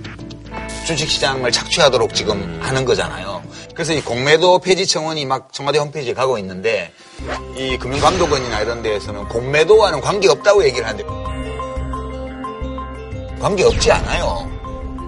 이 유령 주식도 매도하는데 차입 공매도조차도 이런 식으로 기관 투자자들이 제도를 악용해서 개인 투자자나 공기금을 착취할 수 있도록 하는 구조를 만들어 놓은 건데 이걸 이렇게 계속 운영한다는 거는 문제가 있는 거죠. 그래서 증권거래소의 거래 시스템 있잖아요. 이거 탐지 못하잖아요. 지금 이거를. 네네. 드러난 거 아니에요. 그러면 이거 말고도 다양한 형태의 유령 주식 거래는 없다는 보증을 누가 해요. 이거를. 그런 게 이게 더 우려되는 거죠. 네. 과연 이번에 우발적으로 일어난 하나의 그 해프닝이냐. 네네. 증권시장이 그동안 암묵적으로 이 관행으로 해왔던 잘못된 행동들이 그 빙산의 일각으로 이번에 드러난 그렇죠. 거냐? 요게 이제 조사를 통해서 발견. 그럼요. 금융감독원이 그 세 군데를 다 조사해야 돼요. 삼성증권, 그다음에 그거를 매도했던 그 삼성증권의 임직원들, 그다음에 거래소. 이 세 군데를 다 조사해서 신뢰를 회복하지 않으면 안 그래도 주식시장 어려운데 이건 더 문제가 생기죠. 문제는 지금부터인데 네. 이게 이제 그런 조사 결과에 따라서 법적인 처리 과정이 필요할 텐데. 네, 배상은 뭐 얘기했더라고요. 예. 아 이거는 민사소송을 걸어야 돼요. 회사의 잘못 때문에 생긴 일이잖아요. 소액 투자자들로 당연 소송을 걸어야 되는데 일단 소액 투자자들한테는 개인 투자자한테 보상하겠다. 보상을 당일 최고가하고 네. 매도가 차이만큼 보상하겠다는데 이렇게 하면 이제 뭐 소송은 안 걸겠죠. 소액 투자자들 이렇게 해주고요. 공기금, 국민연금이나 교원공제회나 이런 데들 기금 운용하다가 이것 때문에 손해본 기관들 있잖아요. 기관 투자자들 그냥 넘어가는데 소송 걸어야 돼요, 이거는. 그러니까 이게 지금 손해배상을 그 측정하기도 굉장히 어렵고 횡령죄가 되는지 또는 사기죄인지 법적으로 적용하기도 상당히 어려워요. 법적으로는 점유이탈물 횡령이 최소한 성립하죠, 판 사람들은. 은행 계좌에 내 계좌에 갑자기 100억 원이 들어왔다. 그럼 잘못 들어온 거잖아요. 와, 대박! 그러면서 가서 막 페라리 사고 막 꽝 다니면 처음 히털물 행령이에요. 절도죄도 성립되고. 이게 우리나라 금융감독원이 경제검찰로서 엄청난 힘을 가진 조직이거든요. 금융회사들이 제일 무서워하는 게 금융감독원 아니에요? 그러니까 그 뭐 원장 없다고 해서 조사 안 될 이유가 하나도 없습니다. 예, 알겠습니다. 예. 한줄평 좀 부탁드리겠습니다. 참을 수 없는 시스템의 가벼움과 돈 앞에 벌거벗은 탐욕. 네. 이건 도적질이다. 네. 알겠습니다. 자, 저희는 다음 주에 찾아뵙도록 하겠습니다.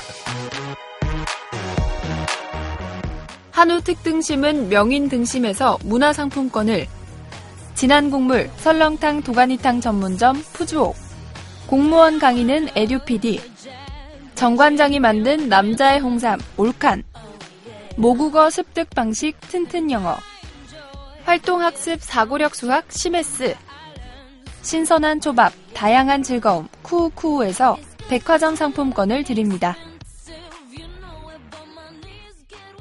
JTBC